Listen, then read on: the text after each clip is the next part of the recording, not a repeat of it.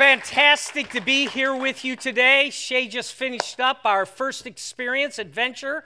Uh, we call our, what some churches call uh, services, we call them experiences. The reason we do that we actually have a mantra, we have a slogan that we use that the experience begins the minute that the turn signal is turned on to pull into our parking lot. Very similar to what you have here. Absolute privilege to be here. Shay will be speaking at one more experience while I'm here with you right now. And in light of that video that we just saw, every single day we have decisions to make. Every single day, there's those voices. And I'm confident that if we're open today to who Christ is, who God is, and that's why you're here today, that God will speak and you will make wiser decisions as a result of being here today. I'm energized. I'm excited. I'm glad that we are engaged with you in presenting the greatest message that can be presented. Not lukewarm news, not mediocre news, good news, the good news that people can have hope spiritually. Now, speaking of good news, if you're an MSU fan, that wasn't good news yesterday, was it? How many MSU fans do we have? Oh, wow. Was, that, was it always that way, or is it just as a result of yesterday? All right. How about U of M fans? You feeling good? Whoa! Oh, the big M. All right, now before we get sidetracked at all, I want to share with you some good news that we had uh, a few weeks ago. Just like you here at Grumlaw, we regularly have baptism uh, experiences, baptism services, as part of one of the elements in our experiences. And a few weeks ago, this is incredible. Listen to this age span that we had at Venture. I baptized a 14 year old girl and a 95 year old man. Isn't that incredible? Incredible. Now, I, I want to add something to this. I got to add something to it. It's so incredible. Uh, uh, a few weeks before that, I went out into our lobby and I went out, and this one gentleman who has been attending, the 95 year old guy, his name's Bob. And I walked out and he said, You know, I've been coming to this church for a while. And I found out he's 25 year military Marine veteran, uh, doctor of education. And he went just like this. He said, I know Jesus here, but I don't know that I know him here. And I looked right at him and I said, If you were to die today, tonight, tomorrow, do you know you'd go to heaven? He said, I hope so. I want it to be so. I looked right at him and I said, Bob, you haven't been born again. This was after our first experience. I said, You need to go to the experience today because it's designed for you. Having already experienced what I felt God was going to do and could do again in the second experience. So after the second experience, I come out, go into the lobby, I'm greeting people going all around. I go up to Bob. Bob, with his 95 year old arm, not the arm that he uses with his cane, he goes like this. He goes, I'm going to heaven. I'm going to heaven. I'm going to heaven. I'm going to heaven. What was incredible was, is that Bob was baptized. And I'll tell you a little bit more about that a little bit later. What we like to say is this, and when we talk about radical living, it's this radical living changes lives, and a changed life changes another life. And today, what I want to do is this unpack a story that has radical living, changing life experiences in it. And it's a story that comes out of the fourth gospel of the New Testament, where we learn the most about Jesus. And we can always learn about Jesus in the Old Testament, in the New Testament, because God the Father, God the Son, God the Holy Spirit, three in one. But where we really zero in on the life of Jesus is in the four gospels Matthew, Mark, Luke, Luke and John. Believe it or not, every one of those gospels have a different emphasis in them. And the fourth gospel, the Gospel of John, lets us see a little bit of uh, Jesus' divinity, the fact that he is, in fact, deity. And in John 11, 1 through 44, and the reason that I'm putting this up on the screen, pull out your mobile devices right now, take a picture of that, and, and, and so that you have it. And then this week on your YouVersion Bible, or if you read hard hardcover. Take this out, read it, and what you'll find is, is that God will amplify this story in your life as a result of being here today. Now, let me tell you what the story is in John 11, 1 through 44. There are four main characters. You have Jesus, you have the one who they're saying, this guy's a little bit different, this guy is unique, his message may be very valid. You have Martha, Mary, and you have Lazarus. And it says in that passage of scripture right there that Jesus loved them. And we're going to learn a lot about Jesus and his love for people and how love is not passive, love is something that is put into action. Jesus learned that Lazarus was sick, and when he learned that Jesus was, I mean, that Lazarus was sick, Jesus said this. He said, Let's go back and find him the disciples have a meltdown. Whoa, whoa, whoa, whoa, whoa, whoa, whoa, whoa, whoa, whoa, whoa, whoa. Jesus, uh, we're kind of learning who you are, and you look at things a little bit differently than we do. But do you remember when we were back there where Lazarus was? Uh, they were going to stone us. And this wasn't like the new medical law, marijuana law here, where you're going to get stoned or anything like that. They didn't have that. I'm glad that some of you caught that joke. But this was kind of like this was kind of like with stones. And then all of a sudden they got word this Lazarus, isn't it interesting? The sickness will not end in death. They thought he was just sick. And then they learned that Lazarus was dead. And then they go like this. Some of the, Jesus says, hey, um, let's go back. A couple of the disciples speak up again and they go, No, uh, they're, they're going to. And finally, one guy goes, Okay, let's just follow Jesus. We'll die too. We'll die. And then Jesus starts making some statements that are incredible. Your brother will rise. Here's one of the most profound verses found right here in this passage of Scripture. Jesus said, I am the resurrection and I am the life and anyone who believes in me will not die spiritually, but will have life. And there's emotion. People are crying. And then we get a glimpse of Jesus. Didn't see this. Shortest verse in the Bible Jesus wept. I'm a runner, and sometimes that's the verse I quote often Jesus wept. Jesus wept because I'm weeping. I'm in pain right now, that kind of thing, all right? And Jesus also said something in this. When you read this this week, he said, God's glory, what does glory mean? God's fame will be seen a multiplicity of times. They go to the tomb. Lazarus had been in the tomb for four days. He says, Roll away the stone. Some people literally said, Whoa, whoa, whoa, don't move the stone away. It's going to be whiffy. Roll the stone away. Lazarus come out, and he comes out, and he lived.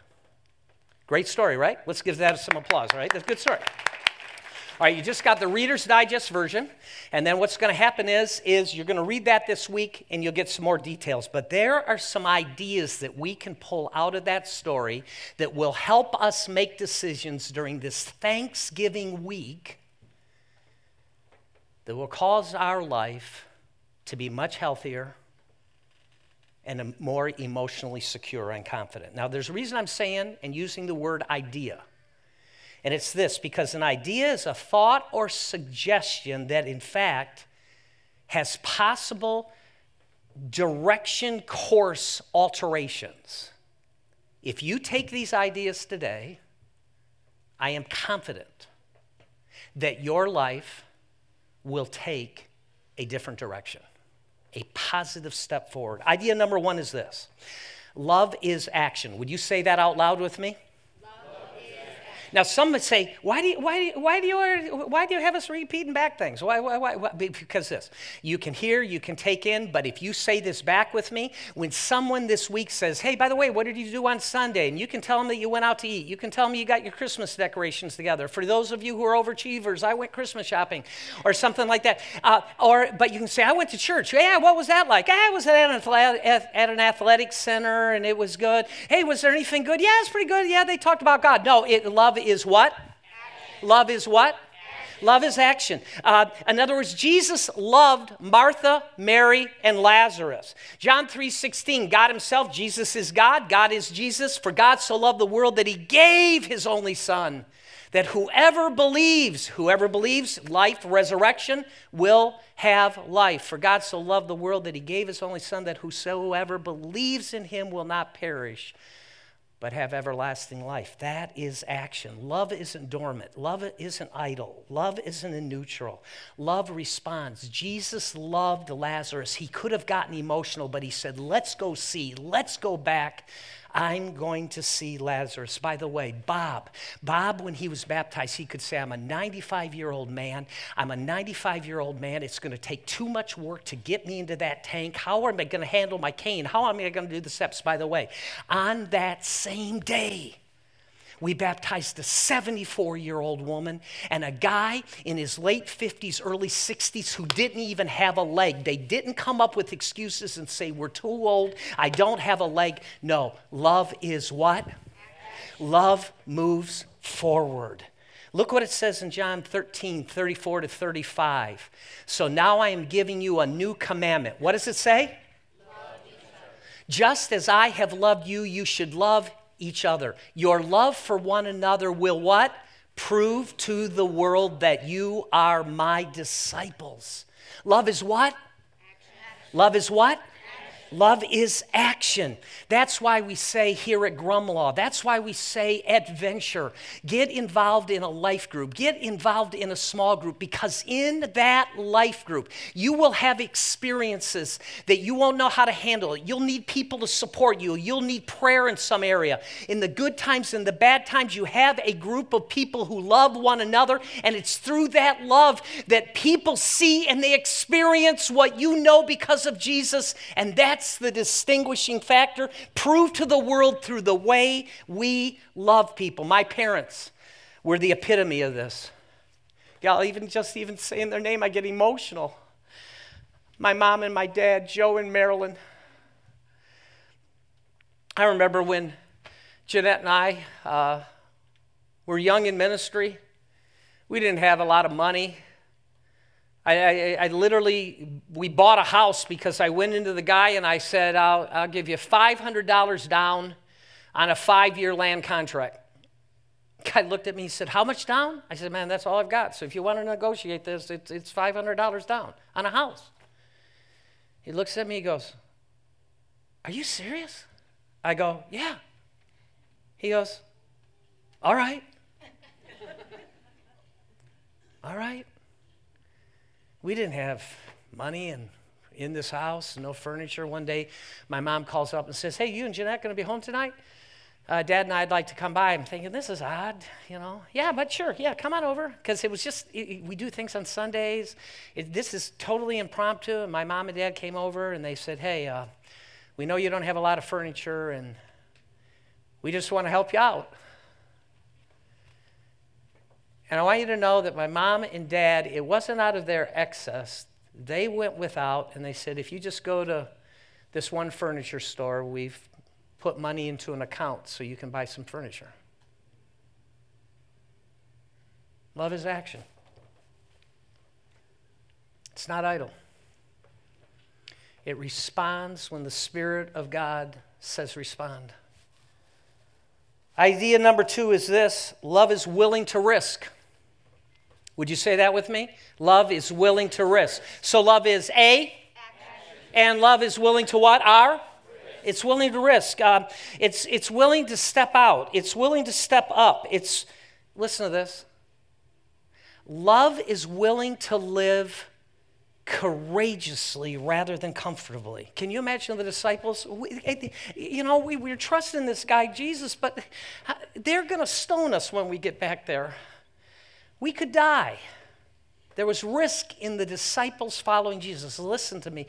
There is a risk in you following Jesus and going with the promptings because some things that God may lead you to do may seem absurd to your family.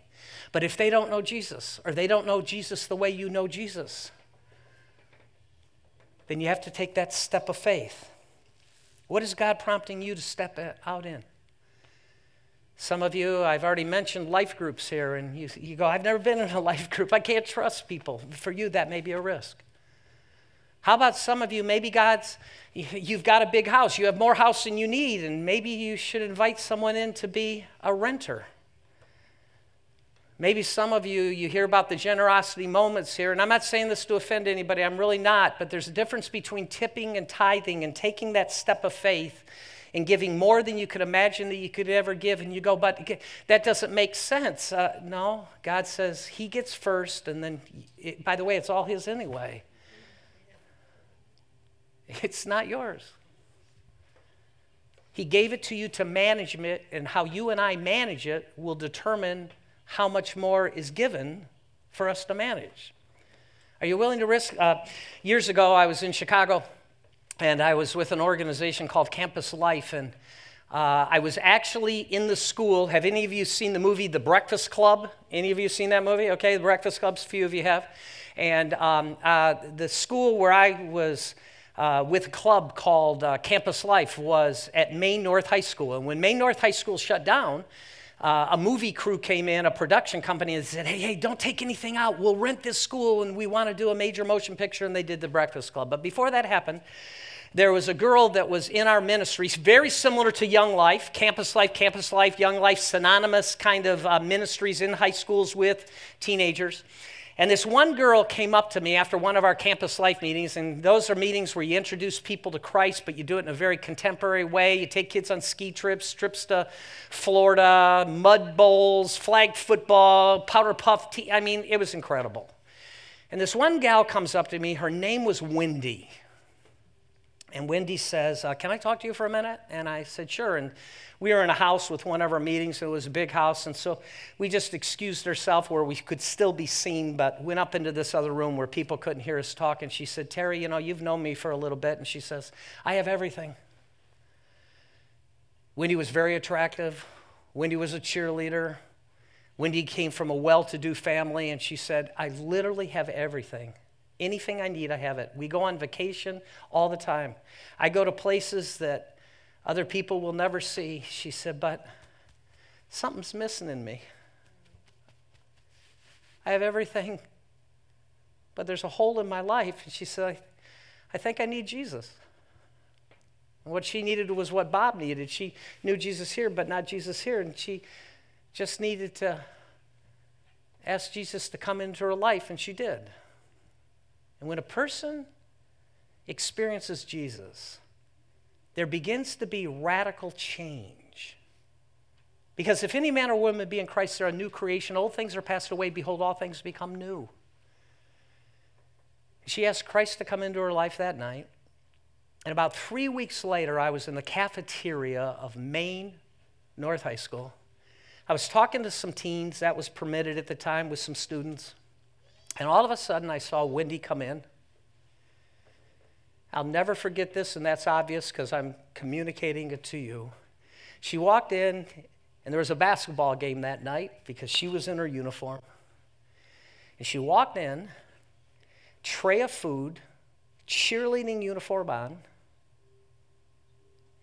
and she stops, and rather than going in the direction that she would normally sit with the most popular kids in the school, all the ones on state government football teams and stuff. In fact, when she paused, one of her girlfriends just said, Hey, Wendy, we're over here. And she didn't go like this, like blow that person off. It was like, and then she took the risk.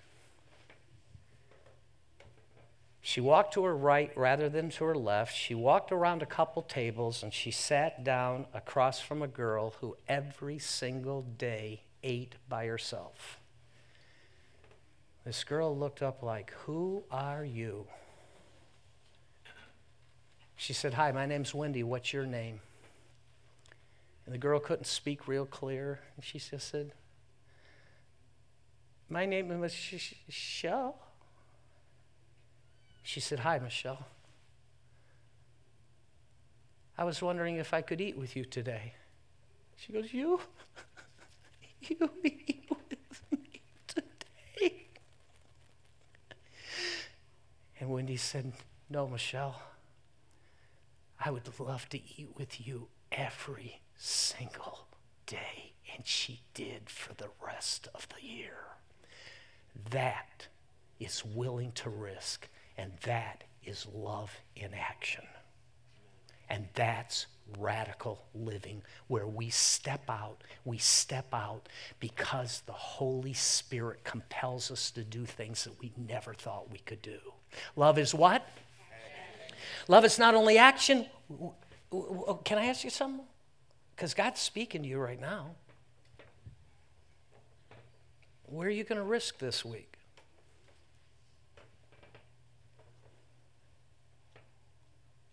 Who's that person that you don't want to see this week, but you need to see this week because God brought you here today and He wants you to risk? Love is willing to risk. Oh, oh, oh. by the way, the third idea, I'll put it up in a second. It's not enough to know that love is action, willing to risk. Think about it now. God's speaking to you and not embrace idea number three. And idea number three is this love is willing to what? Uh, whatever it is that God's speaking to you about right now, and I don't know what it is, will you follow through? Maybe you need to ask for forgiveness. Maybe you need to reach out to somebody at work. Maybe you need to go and just befriend someone. Jesus loved Martha, Mary, and Lazarus. Jesus wept. Uh, see, it's not enough to be moved here at Grumlaw right now in Grand Blanc, Michigan. It's not enough to be prompted because Jesus could have wept. Jesus could have got emotional. Jesus could have said that he loved Martha, Mary, and Lazarus. But no, he followed through. There was a young man uh, years ago. Uh, I was at a camp speaking and uh, um, we, we, had rented this camp. We had a bunch of teens there and everything. It was incredible. And um, to get a better rate with the camp, we decided that we would do the chores. We'd clean the restrooms, we did some of the cooking, we did some of the maintenance, and it helped with the price and everything. And uh, we noticed that there was this. Um, the guys were not doing a good job of cleaning the restrooms. They just were not doing it. It was like it wasn't. So, uh, one of our leaders got up and went like this and said, Listen, basically guilt tripped every guy in the room and said, If you love Jesus, you'll clean the urinals. so then he goes like this How many of you are willing to help clean up the restrooms? You see these guys go. Like, okay, I guess if I love Jesus, I'm gonna clean the tank. Okay. And so I don't know, about two and a half hours later, I was going down to the beach, decided I need to use the facilities, and I go in the, the, this one guy's restroom, and it is a disaster. Just a disaster. And um, all, I'm get, I, I, I am literally worked up like I am going to roll some heads at the beach. And then I hear, I just hear, I go, what is that? So I go by the sinks, I go by the urinals, and it gets louder and louder. And I go to the very last stall, and I kind of look through the door, and I see this guy down on his hands and knees scrubbing the toilet. So I open it up and I startle him. I go, Hey, Sean, Sean, what are you doing? He goes, Well, I'm cleaning the toilets, man. I raised my hand a little reluctantly, and I don't know where the other guys are, but I said I would be here. So if it takes all afternoon, I'll clean the johns. I thought, there's a guy who will make a difference. But it didn't end there because that night, after I gave a talk, Sean came up to me and he went like this and he said, um, Can I talk to you? I said, Sure, Sean. I said, By the way, thanks for cleaning the Johns and you'll have some more and reinforce. He goes, That's not why I'm here. He goes, He goes, I know my parents love me so much. He goes, God's been speaking to me. He goes, Do you know that I don't even know if I've ever told my dad that I love him? He said, Would you pray for me? He goes, The first thing I want to do when I get home is tell my dad I love him and I just want to hug him. I said, You got it, man. You don't have to do the Johns tomorrow. No, no, I didn't. I didn't. so, um, we're driving home. I'm driving the bus. At that time, I'm youth director, I'm speaker, I'm driving the bus. I just pull into the parking lot. We're going to drop the kids off, and I feel a hand on my shoulder. My first response is this my first response is, Get behind the yellow line! You know? you know, now I'm wearing my, you know, my bus driver hat, you know? And I looked up and it was Sean. I didn't say a word. And Sean, I'm still driving five to seven miles per hour. He opens the door and jumps out. And I just see him streaking across the parking lot. I can't tell you what happened. But I tell you, when I parked the bus and I got out to unload the luggage, I saw a man with his arm around a boy named Sean, and you could tell that a grown man had cried his eyes out. Cried his eyes out. And just as they were leaving, he went like this. He said, I don't know what happened at camp, but thank you. I found my son. because Sean followed through. He didn't think about it at camp. How, how about you? Some of you, you, uh, some of you right now, maybe God's been speaking to you and you haven't told anybody, and God's been challenging you maybe to uh, foster care a kid. Not even with the intention of adopting, but maybe God's spoken to you about adopting. Maybe God's spoken to you and said, um, for a Christmas year end gift, God's already spoken to you about doing something that you never could imagine for your church, for, for grandma. Maybe what you have is more than you need you have a house bigger, either start renting it out to people and let people come in, or downsize so you can do more of what you want to do and not be in bondage.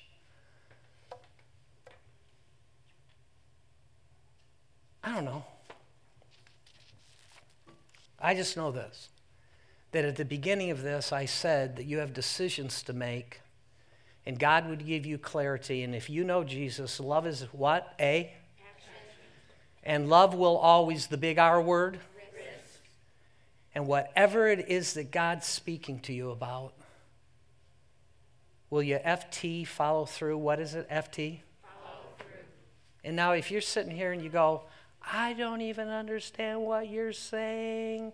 That could be because you don't know Jesus and you need to have a born again experience just like Bob and say, Dear Lord Jesus, come into my life, forgive me of my sins. I want a different way of thinking, I want a different way of living, and I want it for you. And then it'll make sense. So here's your opportunity for the week. Where will you risk this week?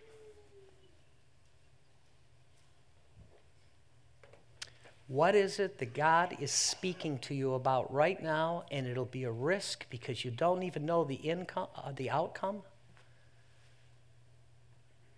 But it's the right thing to do.